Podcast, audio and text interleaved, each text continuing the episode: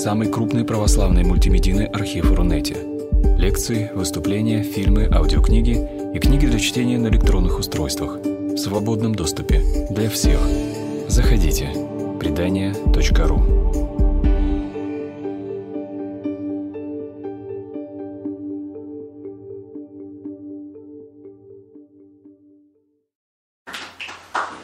Здравствуйте. Здравствуйте, дорогие друзья. А, тема нашей сегодняшней лекции «Что можно, нельзя твоему ребенку и кто за это отвечает». Мы затронем а, вопросы ответственности детей, родителей, права, обязанности, а, что бывает в каких-то конкретных ситуациях. И сначала я расскажу, но дам какую-то юридическую базу, а потом мы обсудим конкретные жизненные ситуации – перед тем, как я готовила эту лекцию, ко мне поступили от предания целый список вопросов. Может быть, у вас будут свои вопросы. И уже, наверное, все это будет более понятно. Значит, лекция юридическая невозможна без норм, но я призываю вас не засыпать, включаться и постараюсь ну, как можно более доступно рассказать о юридических моментах. Ну и начнем с такого понятия, как юридический возраст. Есть такие понятия в юридическом праве, как правоспособность и дееспособность. Правоспособность – это возможность лица иметь права и обязанности, мы все ею обладаем с нуля лет. А дееспособность – это возможность именно своими действиями осуществлять права и обязанности. И здесь мы можем говорить о трех категориях. Вообще категория ребенок – это у нас по законодательству лицо до 18 лет – также их называют несовершеннолетние, это тоже лица до 18 лет. Но можно выделить вот две подкатегории. От 0 до 14 лет их называют малолетние, и от 14 до 18 лет называют, так и называют несовершеннолетние от 14 до 18 лет. И взрослые у нас это те, кому старше 18 лет. И вот если говорить о понятии дееспособность, то малолетних до 14 лет условно можно назвать недееспособными, с 14 до 18 ограниченно дееспособными, и после 18 лет наступает полная дееспособность. А что могут наши дети малолетние, какие у них есть имущественные права, если им еще нет 14 лет? Ну, во-первых, есть правило, что все сделки – то есть все юридические действия за малолетних совершают их родители или законные представители. Ну, кроме родителей, законные представители – это опекуны, это администрации детских учреждений, если ребенок там находится, или иные лица, уполномоченные законом э, представлять права и интересы детей. Что могут делать дети сами? Вот статья 28 Гражданского кодекса нам раскрывает этот вопрос – малолетние в возрасте от 6 до 14 вправе самостоятельно совершать. Первое – мелкие бытовые сделки, ну, например, пойти в магазин, купить килограмм картофеля. Второе – сделки, направленные на безвозмездное получение выгоды, которые не требуют нотариального удостоверения либо государственной регистрации. Ну вот мне в голову приходит пример, э, например, ребенок на каком-то конкурсе получил приз – коробку конфет. Это безвозмездное получение выгоды. И э, пункт третий говорит о том, что дети могут самостоятельно распоряжаться средствами, которые дали им мы, взрослые. Например, карманные деньги или иные суммы. Ребенок вправе их копить или тратить по своему усмотрению. Что касается подростков от 14 до 18 лет, то ситуация меняется – После 14 лет дети действуют сами, самостоятельно, но с согласия законных представителей. Также они вправе самостоятельно распоряжаться своими заработком, стипендией, иными доходами, самостоятельно осуществлять свои авторские права.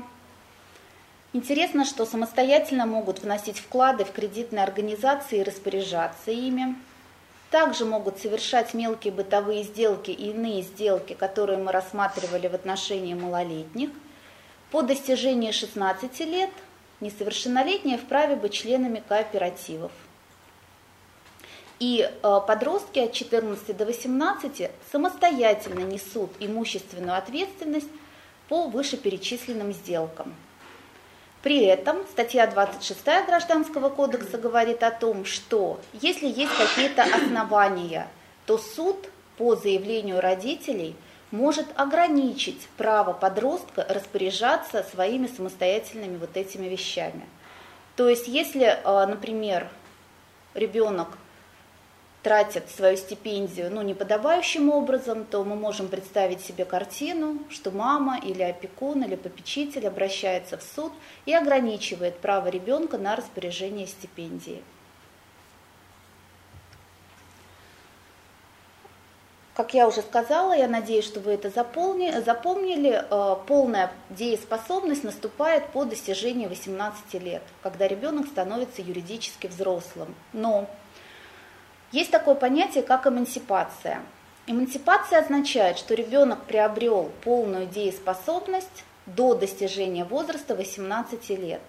И Гражданский кодекс, статья 27, говорит, что для этого он должен или работать по трудовому договору, или заниматься предпринимательской деятельностью. И тогда с согласия органа опеки и с согласия обоих родителей, а если согласия такого нет, то по решению суда – несовершеннолетнего могут объявить полностью дееспособным или эмансипировать.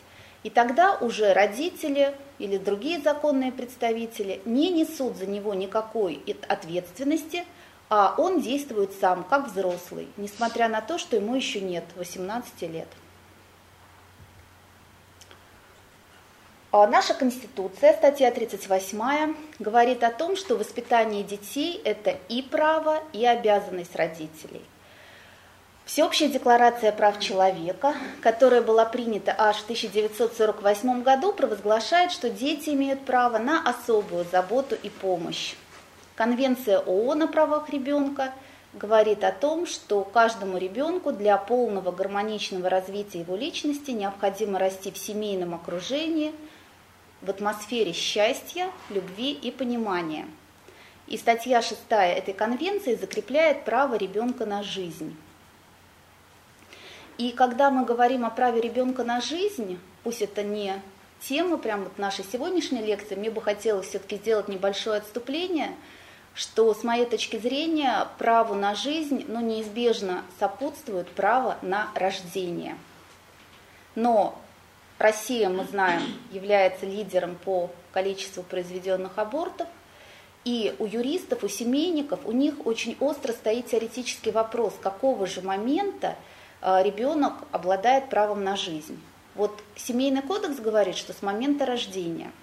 Но есть также такие нормы, например, наследственное право. Оно защищает права зачатого, но не родившегося ребенка на наследство своего родителя – есть определенные нормы в Трудовом кодексе, которые защищают права беременных женщин, учитывая да, то, что у них уже в чреве есть ребенок. А, уголовное право также делает много послаблений, исключений для беременных женщин. И получается такая некая коллизия, что иногда закон учитывает а, нерожденного ребенка как человека, а иногда он его просто игнорирует. И есть две таких базовые концепции – Одна это то, что э, ребенок это нерожденный, э, который еще в утробе матери, получается, он как бы часть организма матери, и поэтому только после рождения он отделяется и становится самостоятельным субъектом права.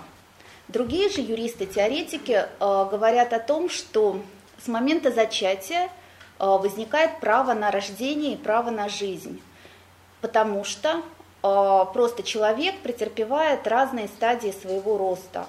Эмбрион, там, зародыш, младенец, ребенок, подросток, взрослый, пожилой, старый человек. Все это просто некие этапы развития. Третьи же юристы говорят о том, что необходимо признавать право на жизнь с момента определенного а, возраста в утробе матери, например, с 6 недель, когда там зафиксированы уже определенные импульсы и так далее – в общем-то, юристы спорят, но мне кажется, что это не прикладной вопрос, но он очень важен для нас. Сейчас по действующему законодательству любая женщина может э, совершить аборт независимо от причин до 12 недель. Вы хотите вопрос задать? У нас это в конце, да, и лучше. Вы запишите себе или запомните, потом спросите. Значит, до 20 недель можно э, совершить аборт по социальным показаниям. 20 недель это 5 месяцев ребенку. Это если у вас нет э, имущественного, ваше имущественное положение, вы на него ссылаетесь как на невозможность вырастить ребенка. И э, на любой стадии по медицинским показаниям. В то же время есть страны, где законодательно аборты запрещены. Например, это Польша. Идет общественная дискуссия, церковь определенно выражает свое мнение, патриарх наш определенно выражает свое мнение. Ну а мы с вами просто можем еще подумать об этом теперь чуть-чуть и в юридической плоскости, что если мы принимаем международные акты, например, Конвенцию о правах ребенка, а она закрепляет право ребенка на жизнь, то, в принципе, неизбежно этому праву должно сопутствовать право родиться. Если оно у нас, у наших детей, вопрос. Значит, Семейный кодекс Российской Федерации, он вступил в действие с 1996 года, и он закрепляет основной спектр прав и обязанностей родителей и детей. Родители имеют право и обязаны воспитывать своих детей. Родители несут ответственность за воспитание и развитие. И очень важно то, что они обязаны заботиться о здоровье, о физическом, психическом, духовном и нравственном развитии своих детей. Родители имеют преимущественное право на обучение и воспитание своих детей перед всеми другими лицами – родители обязаны обеспечить получение детьми общего образования. Общее образование – это 9 классов общеобразовательной школы. Вот это у нас обязательный ценз. Дальше уже каждая семья решает по-своему, продолжать давать образование ребенку или нет. Родители имеют право выбора образовательной организации и формы обучения. Родители являются законными представителями своих детей, им не требуется каких-то специальных полномочий, они действуют как родители и выступают в защиту своих детей в отношениях с любыми физическими и юридическими лицами. Получается, какой документ мы предъявляем, чтобы доказать, что я родитель своего ребенка? Свидетельство о рождении – это тот самый документ. Значит, если орган опеки установит, что между интересами родителей и детей имеются противоречия, тогда он обязан назначить представителя для защиты прав и интересов детей. И Семейный кодекс провозглашает, что родительские права не могут осуществляться в противоречии с интересами детей. Именно обеспечение интересов детей должно быть предметом основной заботы их родителей.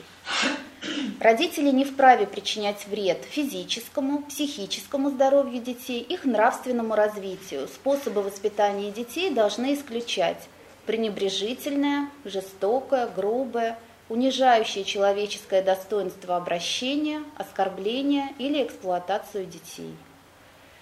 Родители, которые осуществляют родительские права в ущерб правам и интересам детей, несут ответственность в восстановленном законом порядке. И переходим уже к теме ответственности. Можно выделить пять ответственностей, которые существуют у нас в законодательстве для родителей. Гражданско-правовая, административная, уголовная, семейно-правовая и дисциплинарная. И сейчас мы поговорим конкретно о каждом виде ответственности и о тех случаях, когда он наступает. Гражданско-правовая ответственность – это прежде всего имущественная ответственность. И здесь опять нам надо помнить про юридический возраст и то, что есть две категории детей – до 14 лет и с 14 до 18. Если мы говорим о том, что наш ребенок, которому нет 14 лет, причинил имущественный вред, то что будет? Вот статья 1073 Гражданского кодекса говорит, что за вред, причиненный ребенком, не достигшим 14 лет, отвечают его родители или законные представители, если не докажут, что вред возник не по их вине. И вот норма написана, но когда вы будете думать, как ее применять, возникнет очень много вопросов. Ну, например, ребенок э, камнем разбил машину, да, которая припаркована во дворе. Ущерб составил 100 тысяч рублей собственник машины предъявляет претензию родителю. Вот чтобы не платить эти 100 тысяч рублей, родитель должен доказать, что вред возник не по его вине. Но вот с моей точки зрения это очень сложно доказать. Ну, потому что получается, что а, родитель должен доказать, что этот акт как бы не вытекает из общей системы воспитания ребенка, а это практически невозможно. Когда я думала, вот как раскрыть этот момент, мне пришел в голову только такой один пример, что, например, если бы ребенок разбил этот автомобиль, если шел из школы, а в школе в этот день ну, случилось какое-то ЧП, может быть, ребенка отругали или неадекватно с ним обошлись. Ребенок весь в таком да, эмоциональном порыве, в состоянии аффекта вот это совершил. Тогда родитель как-то бы мог сослаться на то, что воспитывал-то он его правильно, но просто в этот момент, например, не он, а школа так повлияла, и ребенок вот так вот вышел за рамки. И то это очень сложно доказать. Поэтому, в принципе, просто надо понимать, что до 14 лет мы отвечаем за своих детей – доказать, что нашей вины нет в их поступках, ну, с моей точки зрения, практически невозможно. Значит, если ребенок у нас э, находился под надзором образовательной организации, садик, школа, медицинской организации, больницы или иной организации, обязанной осуществлять надзор, и вот в это время он причинил кому-то имущественный вред, то тогда отвечает эта организация, опять же, если не докажет, что вред возник не по их вине. Но получается, что, э, что здесь можно представить? Ну, один ребенок разбил мобильник другого ребенка. Еще что-то. Вот, в принципе, исходя из этой статьи, отвечает за это школа. А вот если, например, ребенок сбежал из школы в нарушение школьного режима, и э, в этот момент он что-то сделал, то тогда, мне кажется, школу привлечь к ответственности очень сложно, потому что ребенок нарушил требования школы. И получается, школа не несет, она не виновата в этом его поступке. У нас, э, насколько я знаю, нет такой прям строгой охраны, чтобы ну, ребенка там охранники не выпускали. Если он хочет, он покидает здание школы. Но опять же много нюансов, и все это такие оценочные понятия, уже разбираться будет суд. И э, мы можем э, себе представить, что вот этот ущерб, например, это очень большая сумма, выплаты длительные, идет время, и ребеночек наш повзрослел. И вот пункт четвертый этой статьи говорит, что если родители или законные представители умерли или не имеют достаточных средств для возмещения вреда, а сам причинитель вреда уже обладает такими средствами, и ему уже больше 18 лет, то суд вправе принять решение о том, чтобы возмещение вреда полностью или частично возложить на этого выросшего ребенка. Что касается гражданско-правовой ответственности за вред, причиненный подростками, которым от 14 до 18, то они несут самостоятельную ответственность за причиненный вред. Но в том случае, когда имущества у них своего недостаточно, а надо сказать, ну, судя по окружению, мало кто из подростков работает в этом возрасте. Все-таки это какая-то стипендия или какие-то разовые доходы. И, как правило, их будет недостаточно, то тогда вред должен быть возмещен недостающей части родителями. Опять же, если они не докажут, что вред возник не по их вине. А вот когда ребенок вырастет, и ему будет больше 18 лет – то обязанность родителей прекратится, и он сам уже будет компенсировать причиненный ущерб. Если мы говорим про семейно-правовую ответственность, то это три статьи. Это статья 77 Семейного кодекса «Отобрание ребенка у родителей», это статья про ограничение родительских прав и статья про лишение родительских прав – вот эти меры постигают родители, которые не должным образом выполняют свои обязанности по воспитанию детей. Статья 77 предоставляет право органу опеки и попечительства немедленно отобрать ребенка у родителей при непосредственной угрозе жизни ребенка или его здоровью. Что такое непосредственная угроза жизни ребенка или его здоровью не раскрыта? В каждом индивидуальном случае специалист по опеке будет выносить свое субъективное осуждение, есть ли угроза жизни и здоровью или нет. И много сейчас ведется общественных дебатов. Именно про эту статью, что необходимо какое-то ну, раскрытие, закрепление, что же такое жизнь, э, угроза жизни и здоровью, чтобы избежать какого-то субъективного произвола. В то же время мы должны понимать, что если будет четкая инструкция, что только в таких-то, таких-то, таких-то случаях, это тоже, может быть, будет не очень хорошо, потому что жизнь, она всегда многограннее, сложнее, и если надо отреагировать, то должны быть полномочия отреагировать. А есть очень много предложений по внесению поправок в эту статью, чтобы суду отдать эти права. То есть забрать от специалиста опеки и отдать суду. Чтобы как раз избежать субъективности и э, в более, объективные, более объективное русло сдвинуть этот момент. Но надо сказать, что передача э, таких полномочий суду, она э, лишит э, оперативности. Отработав 15 э, лет в опеке, э, в муниципальном образовании, не в опеке, а в принципе в муниципальном образовании Владимирский округ, где был отдел опеки и есть, я могу сказать, что специалисты по опеке не справляются с маргинальными семьями. Вот какие-то пугалки относительно того, что обычные семьи находятся под угрозой, и вот специалист по опеке прям-таки ждет, не дождется, чтобы туда прийти и отобрать ребенка, вот я на практике вообще с таким не встречалась.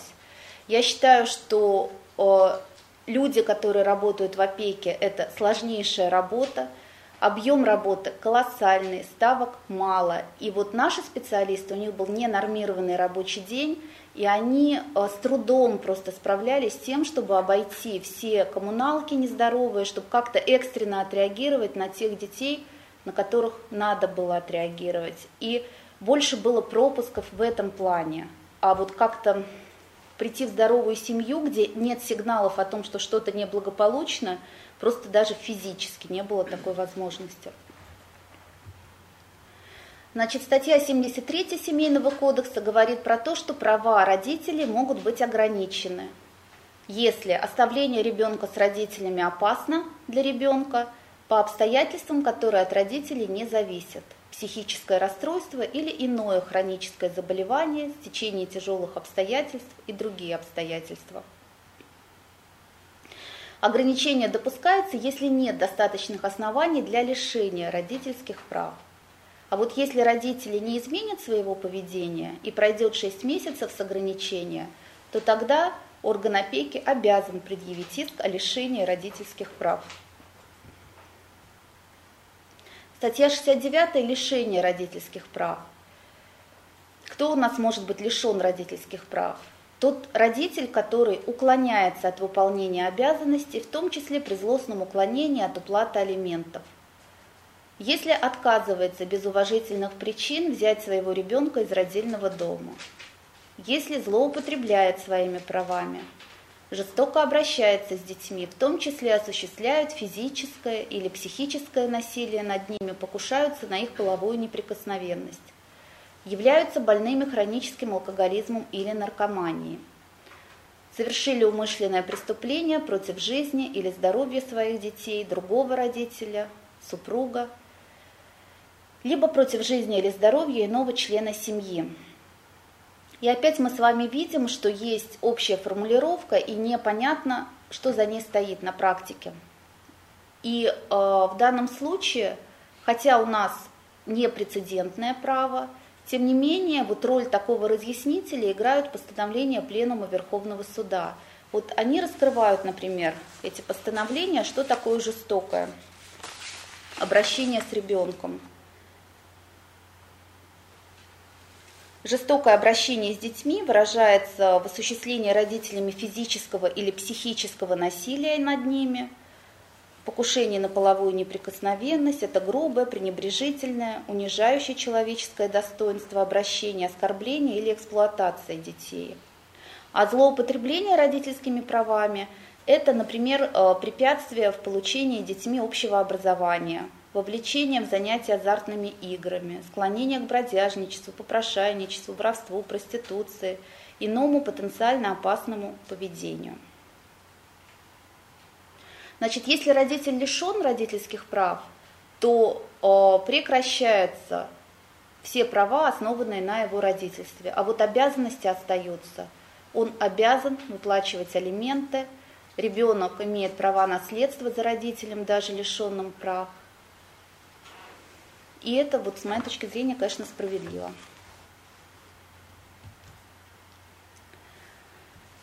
Если мы переходим к административной ответственности, значит, по общему правилу административная ответственность является личной ответственностью и наступает, когда лицу более 16 лет.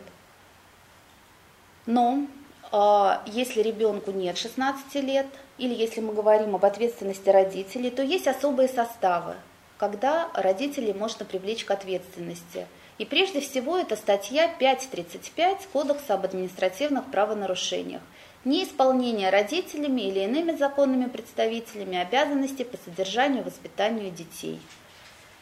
Санкции за это – предупреждение или штраф в размере от 100 до 500 рублей. Вот судите сами, действенна статья, не действенна. А, орган, который привлекает к этой ответственности, это комиссия по делам несовершеннолетних. Это коллегиальные органы, они есть в каждом районе, туда входят представители и опеки, и администрации района, и образовательных учреждений, а может быть где-то и представители церкви тоже входят в эти комиссии. Собственно говоря, э, любое неблагополучие, когда ребенок где-то задержан, или совершил какой-то неадекватный поступок, вот для родителей может повлечь именно это – предупреждение или штраф в размере от 100 до 500 рублей.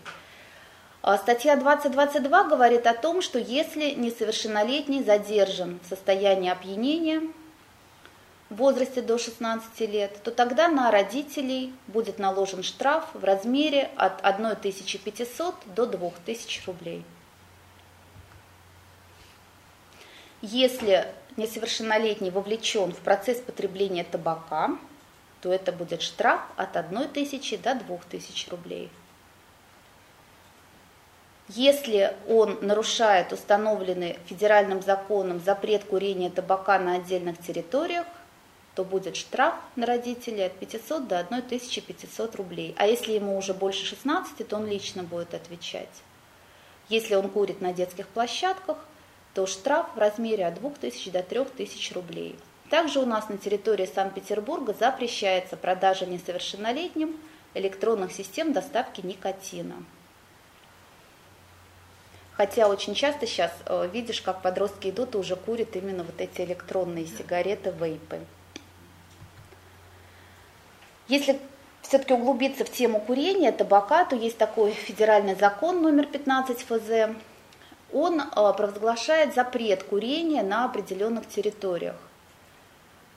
И прям там вот есть список, там, где нельзя курить. На территориях и в помещениях, предназначенных для оказания образовательных услуг, реабилитационных, э, в поездах, на суднах, на воздушных суднах, в помещениях для жилищных услуг, бытовых услуг, социальных служб, в помещениях органов госвласти и местного самоуправления, на рабочих местах, в лифтах – на детских площадках, на пассажирских платформах, на автозаправочных станциях.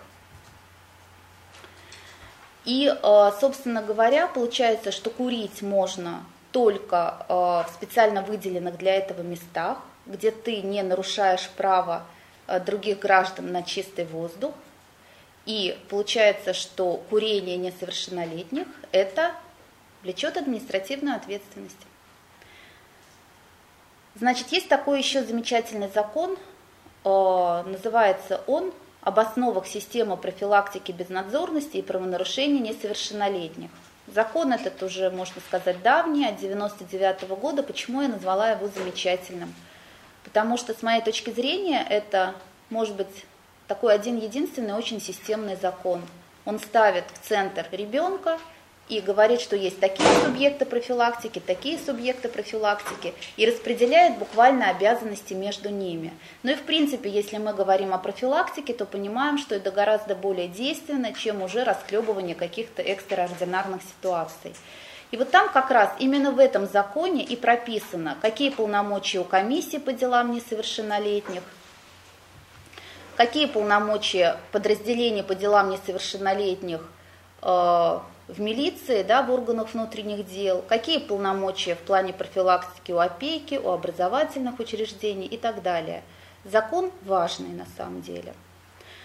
Также я бы хотела сказать о том, что у нас в Петербурге есть закон о мерах по предупреждению причинения вреда здоровью, физическому, интеллектуальному, психическому, духовному и нравственному развитию несовершеннолетних.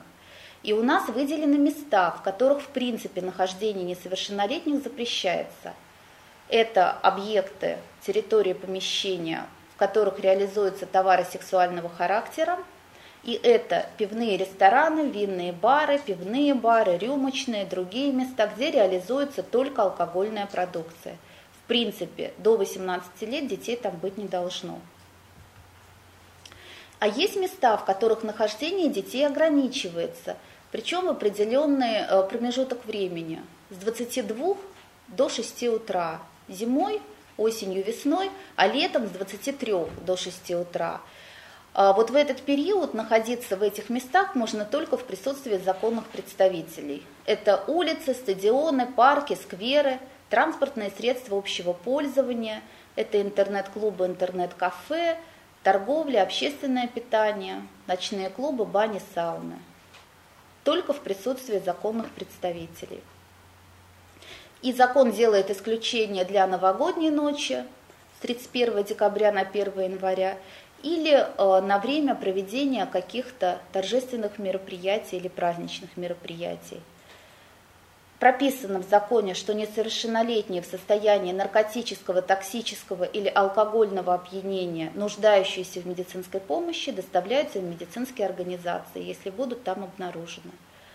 И нахождение несовершеннолетнего с 16 лет в местах, в которых нахождение запрещается или ограничивается, влечет наложение штрафа в размере от 1 тысячи до 3 тысяч рублей на самого ребенка после 16 лет – а родителей, как мы помним, можно привлечь к ответственности по статье 5.35 и взыскать штраф до 500 рублей. Значит, что касается граффити. Здесь э, сложный момент, потому что смотря как правоохранительные органы будут квалифицировать это. Это может быть квалифицировано по статье 7.17 Кодекса об административных правонарушениях как ответственность за уничтожение или повреждение чужого имущества. Тогда будет штраф э, не менее 2500 рублей. Но при этом будет также э, имущественная ответственность за приведение этого имущества в первоначальное состояние, то есть все расходы, например, по очистке, покраске и так далее. Если это будет э, охарактеризовано как вандализм, то это уже статья Уголовного кодекса. Ответственность уголовная наступает с 16 лет, за некоторые правонарушения даже с 14 лет, и там гораздо более жесткие санкции. Также у нас в Петербурге есть закон об административных правонарушениях в Санкт-Петербурге. И как раз вот статья 37-1 говорит о том, что самовольное нанесение надписей и рисунков в неустановленных местах – влечет наложение административного штрафа на граждан в размере от 1 тысячи до 5 тысяч рублей. Но помним, что кроме административной ответственности будет еще имущественная гражданская ответственность за возмещение ущерба. Конечно, конечно. Уголовная ответственность также существует за неисполнение обязанностей по воспитанию несовершеннолетнего. Это статья 156. Неисполнение или ненадлежащее исполнение обязанностей по воспитанию ребенка родителям, а равно педагогическим работникам или другим работникам медицинской организации, социальной организации, если это деяние соединено с жестоким обращением. Это уже штраф до 100 тысяч рублей, или это лишение права заниматься определенной деятельностью на срок до 5 лет, либо даже лишение свободы на срок до 3 лет – с лишением права занимать определенные должности или без такового. Жестокое обращение, что это? Опять получается здесь не раскрыто, но все, что э, может сюда подпасть, как бы оно и может сюда подпасть. Это и избиение, и, например, лишение э, пищи, э, не знаю, там запирание в комнате, лишение права выходить на улицу. Все то, что может быть квалифицировано как жестокость, э, может подпадать под эту статью. Здесь в 2016 году, если вы помните, было такое большой общественный резонанс, декриминализация побоев. Было очень много дискуссий, разные мнения – а на самом деле это просто была 116 статья Уголовного кодекса, называлась она «Побои», и говорилось о том, что если 115 э, говорила про легкий вред здоровью, а вот побои – это когда легкого вреда не было, но сам факт побоев был. И вот статья предусматривала ответственность, если это из хулиганских побуждений, экстремистских побуждений или если это близкими. И вот под влиянием нашей общественности исключили слово «близкие». То есть теперь, э, если близкие люди э, побои совершают, то вот по этой статье побои их нельзя привлечь к ответственности. Мне вообще не очень понятен вот этот тренд, да, какая-то борьба за то, чтобы э, родители, как бы, ну я не знаю, имели право на шлепок или что-то. Я не за то, чтобы Э, их карать, да, за то, что если они этот шлепок совершили, но и какая-то так, такое прям общественный порыв, общественное движение, что предоставьте нам это право, оно мне тоже, ну, честно скажу, не нравится, потому что, мне кажется, есть гораздо более вообще другие методы взаимодействия с детьми. Но тем не менее, несмотря на эту статью, вот эта статья остается, и если будет жестокое обращение с несовершеннолетним, то вот и санкции, и именно для родителей – Э, дисциплинарная ответственность – это ответственность работника.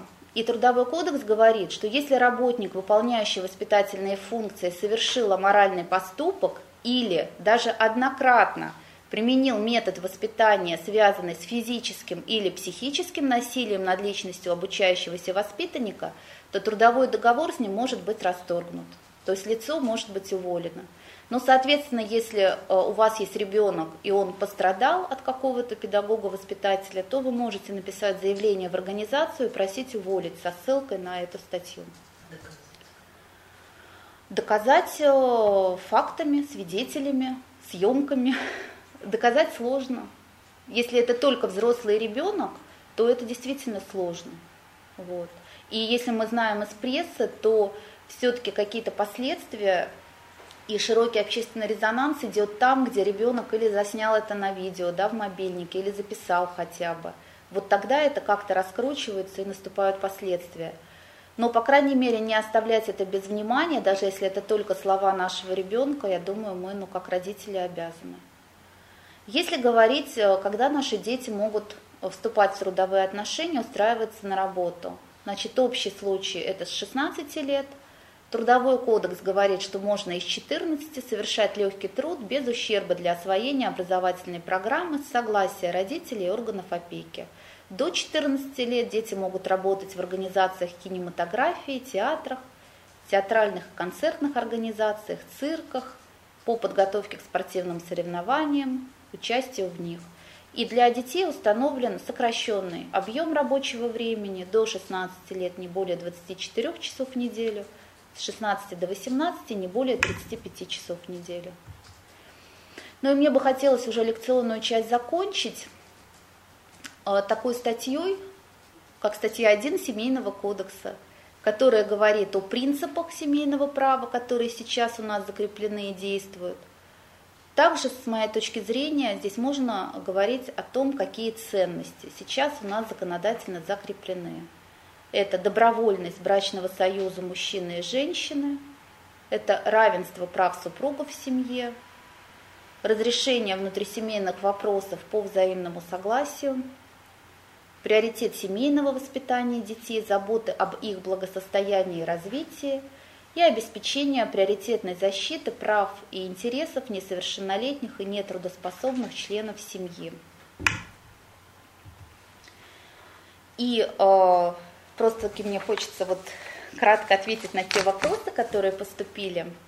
Можем с вами вместе начать на них отвечать, поскольку как бы азы юридической грамотности теперь у вас есть. А, вопрос был такой, вопросы. Можно ли оставлять ребенка одного дома и со скольки лет? Значит, ответ такой, что у нас нет законодательного регулирования этого вопроса. Не прописано ни в каких нормах, со скольки лет ребенка можно оставлять одного дома.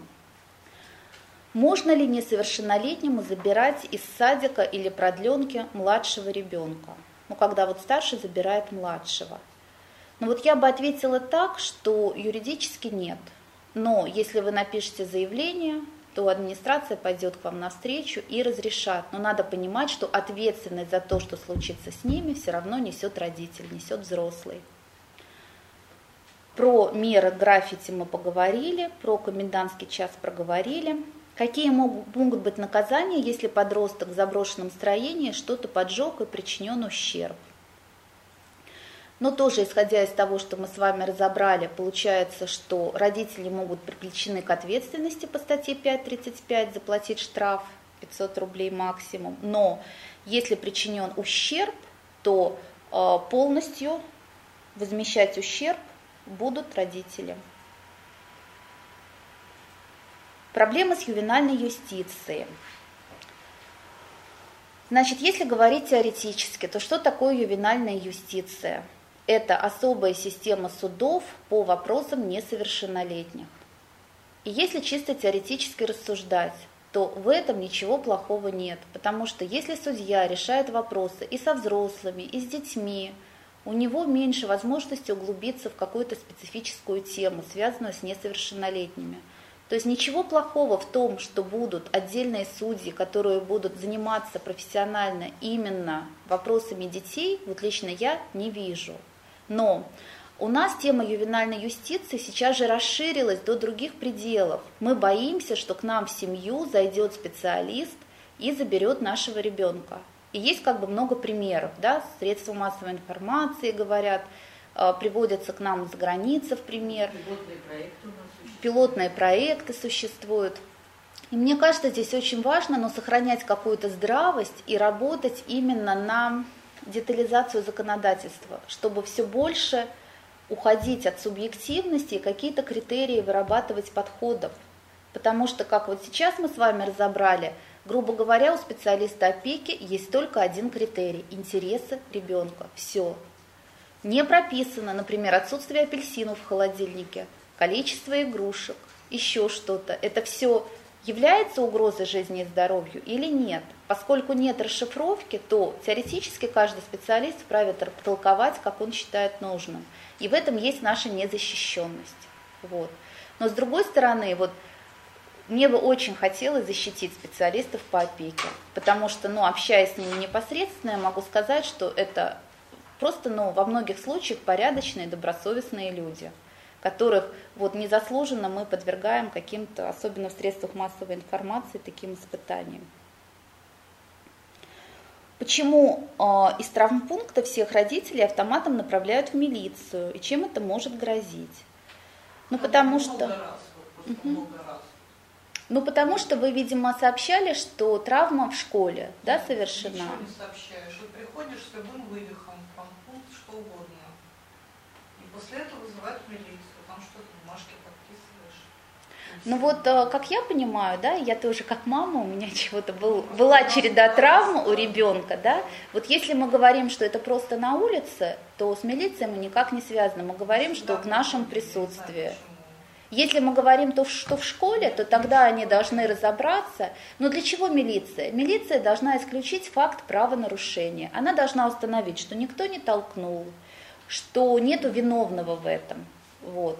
И в этом вот, собственно говоря, потому что если вы хотите разбираться, например, один ребенок толкнул другого ребенка, то за все ваше лечение, да, за весь ваш ущерб родители того ребенка, который толкнул вашего, должны нести имущественную ответственность.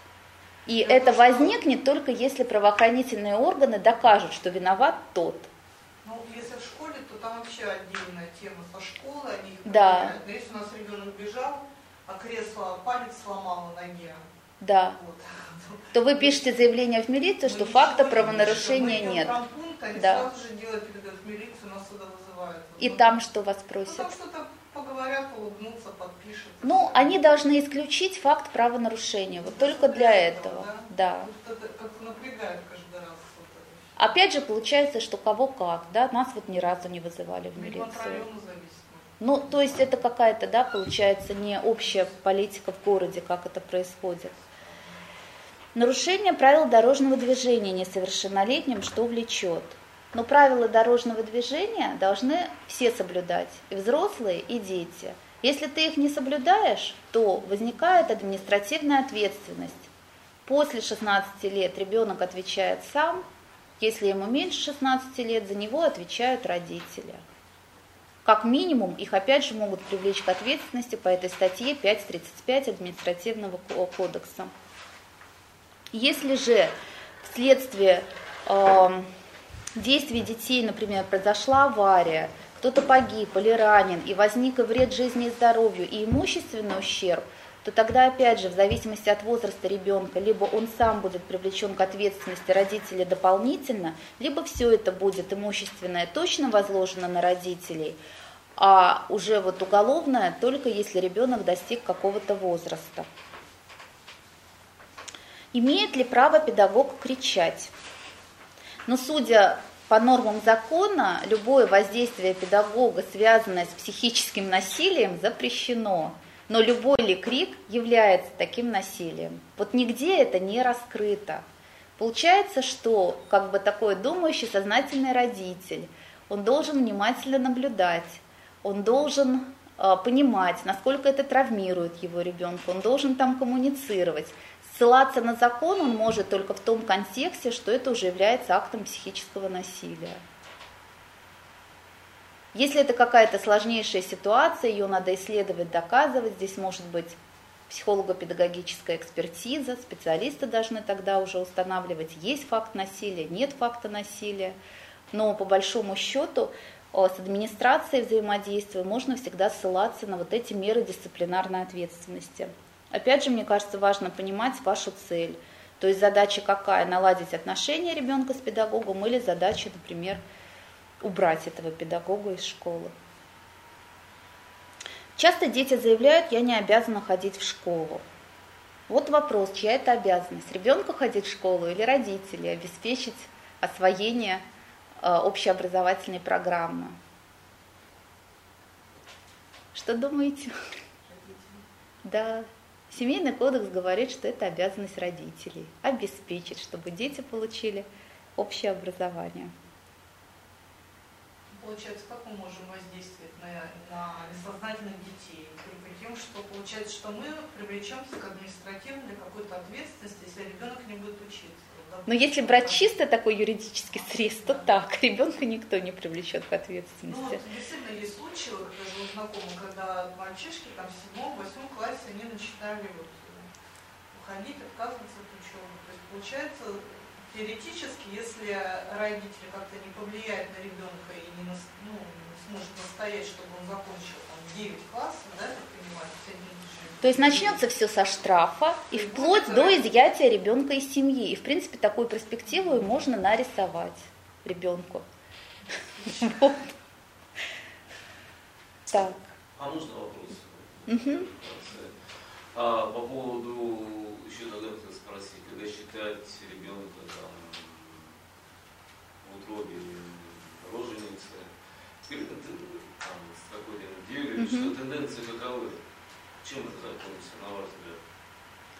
Можно снимать? Я вот не люблю, зачем это каждый раз? Я что, пришел позировать? Знаете, я не знаю, что будет. Но... Ну. Сейчас норма, что у нас права только с момента рождения. Но есть же такое движение да, в защиту права детей на рождение. Оно очень мощное. К чему мы придем, не знаю. Церковь здесь очень активную позицию занимает. И вот, знаете, теперь другой вопрос. Не знаю, как у нас, по-моему, движется, как в Финляндии могут по, ну, ударили по попке ребенка, забрали или поговорили в школе, ребенок не понимает себе ответственность, себя помню, может быть, обиделся на ребенка, пишет заявление, его забирают, ну, и Дани такой, и с русскими семьями, забирают ребенка, а приют, он страдает, плачет, работа сделана. Также я к чему веду? Давайте на этот вопрос посмотрим так. Есть администрация, я опекуны, да, есть хорошие люди, я уверен, верю вам. Но это организация, у них своя отчетность, формальность в этом вопросе. То есть это очень сложный вопрос, надо подойти психологически, помочь родителю разобраться, как воспитывать ребенка. На это нужны специалисты, финансирование, но часто он формально решается, как бы за ребенка, вот вопрос тот же с учителем. Тоже можно с учителем поговорить, мало ли у него проблемы, как наладить связь, пристражить, а, может быть и ребенка, есть же и хулиганистые дети, мягко говоря. И он может быть и с родителями, или коллегиально вопрос решить. Вот мы ведем не к кавке, мы идем, вот включая, вот когда все вот эта формальность, вот это засилие администрации и вот это все когда суть дети не будут меньше страдать, их не будут э, любить, а вот, вот такое отношение, чисто а формальное засилие административности, я бы так сказал, что уже творится в Финляндии, не придем ли мы к этому? Но у нас есть очень большое общественное противостояние, да, чтобы мы не пришли к той ситуации, которая в Финляндии. А даже, например, вот в Англии э, знакомые у нас есть и такой пример, что если твоя дочка упала и расшибла коленку, то школа тебе сообщит. А если она сделает аборт, то ты об этом не узнаешь, потому что у нее есть свои права. Вот. И это уже нонсенс, да, то есть это уже ну, какое-то доведение до абсурда. И вопрос действительно сложный. Я считаю, что на самом деле везде должны быть э, распространены обучающие программы для родителей по взаимодействию с детьми, по построению с ними доверительных отношений, чтобы не было необходимости использовать методы побоев. Вот. Ну хотя бы была возможность родителю всегда обратиться к семейному психологу, через интернет или какой-то а, Она есть. Решить. У нас в каждом районе есть центры помощи семье и детям, да, где есть семейные уверен, психологи. Чтобы это было доступно, чтобы доверительно, чтобы не было так, что он обратился, он уже его будут на особый учет его взяли, что-то такое, чтобы люди доверяли. Но вопрос сложный. Вот если говорить о той, о той системе законодательства, которая есть сейчас, получается, ответственность возникает за жестокое обращение с детьми. Это уже процесс, это не разовый шлепок. За разовый шлепок не возникает по сегодняшнему законодательству ответственности. Ну, на, в Западной Европе уже возникает. Там законодательно во многих странах запрещено бить детей. Поэтому если даже на улице вы ударите ребенка по попе, это кто-то увидит и сообщит в органы, вы будете нести ответственность. У нас на сегодня такого нет. К чему мы придем, я не знаю. Да, это такой многоуровневый вопрос, он зависит от, от общественности, от депутатов. Но мне бы хотелось просто наряду с тем, что мы будем э, против того, чтобы система западная к нам перешла, все-таки одновременно мы будем э, повышать свою родительскую компетентность и обучаться другим способам взаимодействия с детьми, кроме шлепков. Что касаемо школы, я себя помню, но я особо не хулиган, но другие дети вели себя не очень хорошо указкой, допустим. Я помню, допустим, за разговоры меня учитель взял и просто класса и сообщил школе и родителям. И Сейчас все. уже это перешло, да, в школе уже никто никого не трогает, все все знают, все знают про ответственность, про несовместимость с педагогическим сообществом и так далее. Угу. А у вас вопрос? У меня вопрос такой. Как... Я просто могу с примером не Да, да, с примером Я лучше. не очень лажу с соседями, и соседи решили написать в органы опеки, что э, я плохо обращаюсь с детьми, мои дети не доедают, у нас грязно, там, то все, сто лет нет ремонта. Органы опеки обязаны меня предупредить, когда они придут? Конечно. То есть и я могу их не пустить в свою жизнь. Но если вы их не пустите, это наведет на мысль, что вы что-то скрываете. Им же надо разобраться. То есть любое заявление по закону должно быть отработано. Потому что дети, они незащищенная категория. И, несмотря на то, что вы родители, все дети подлежат особой защите государства. Это наш принцип семейного права, основополагающий, что несовершеннолетние дети и нетрудоспособные люди подлежат защите со стороны государства. Государство заинтересовано в том, чтобы у них все было хорошо. Они обязаны проверить, в каком состоянии вы их держите. И э, другая ситуация, например, действительно, вот сама обходила эти ужасные коммуналки на метро Владимирская. Я видела, ну, просто ужас какой-то. Просто фильмов больше страшных не хочется смотреть. Когда немытые горы посуды, когда дети действительно полуголодные, они не посещают детские учреждения, никто не заботится об их здоровье. Как им помочь, если родители не пускают? Я думаю, что, во-первых, эм, надо не бояться органов опеки. Если ваши дети при этом получают материнское тепло, там, ласку, заботу, если они действительно накормлены, получают медицинское обслуживание, то оснований их забрать нет. Еще и такой был вопрос, имеет ли право преподаватель делать занятия без перерыва. Например, три часа идут занятия на танцах. Но вот здесь надо обращаться к Санпину, они утверждены, Э, орган, который за это отвечает, это Роспотребнадзор, можно даже конкретно запросить. Я не нашла именно по танцам, но общие правила говорят, что это максимум 3 часа, вот длительность занятий для детей. И что рекомендуется, перерыв каждые 40 минут. Вот именно вот с такой формулировкой. Вот. Но как-то уточнить можно вот э, в отдельном заявлении в Роспотребнадзор. Угу. Вот мои вопросы закончились. Может быть, ваши есть.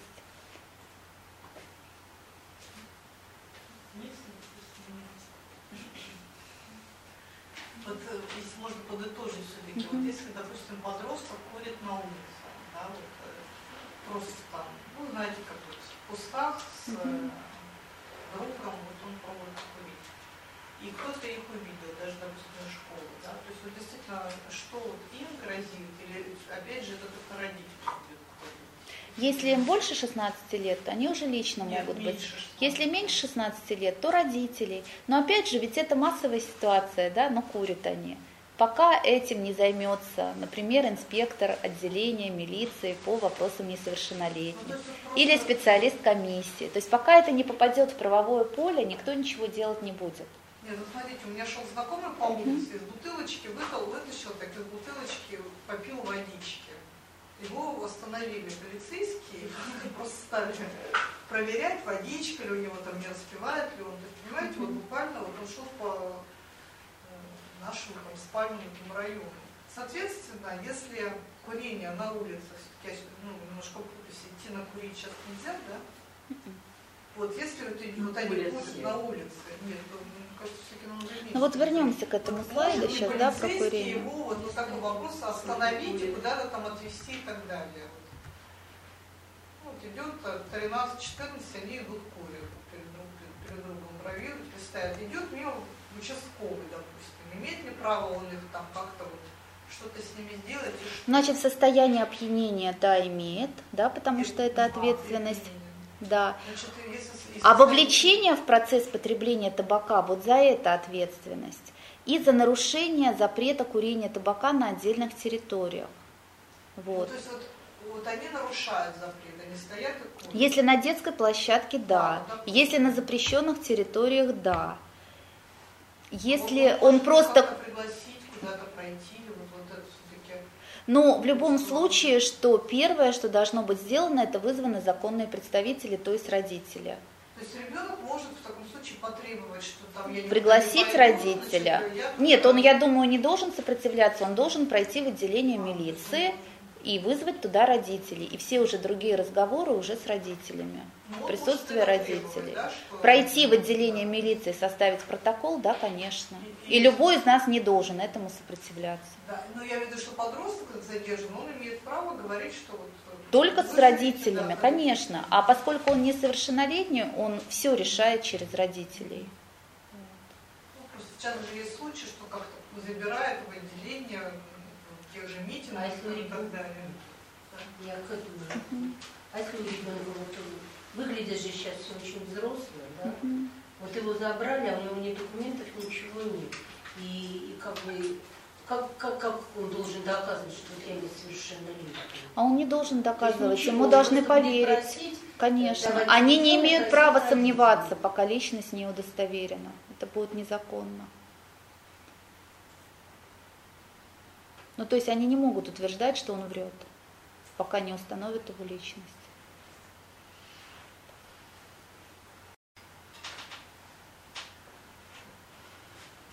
Если вопросов нет, Да, нет, спасибо. Да. Лекция проведена и записана по заказу православного мультимедийного портала «Предание.ру». Лекции, выступления, фильмы, аудиокниги и книги для чтения на электронных устройствах в свободном доступе для всех. Заходите. Предание.ру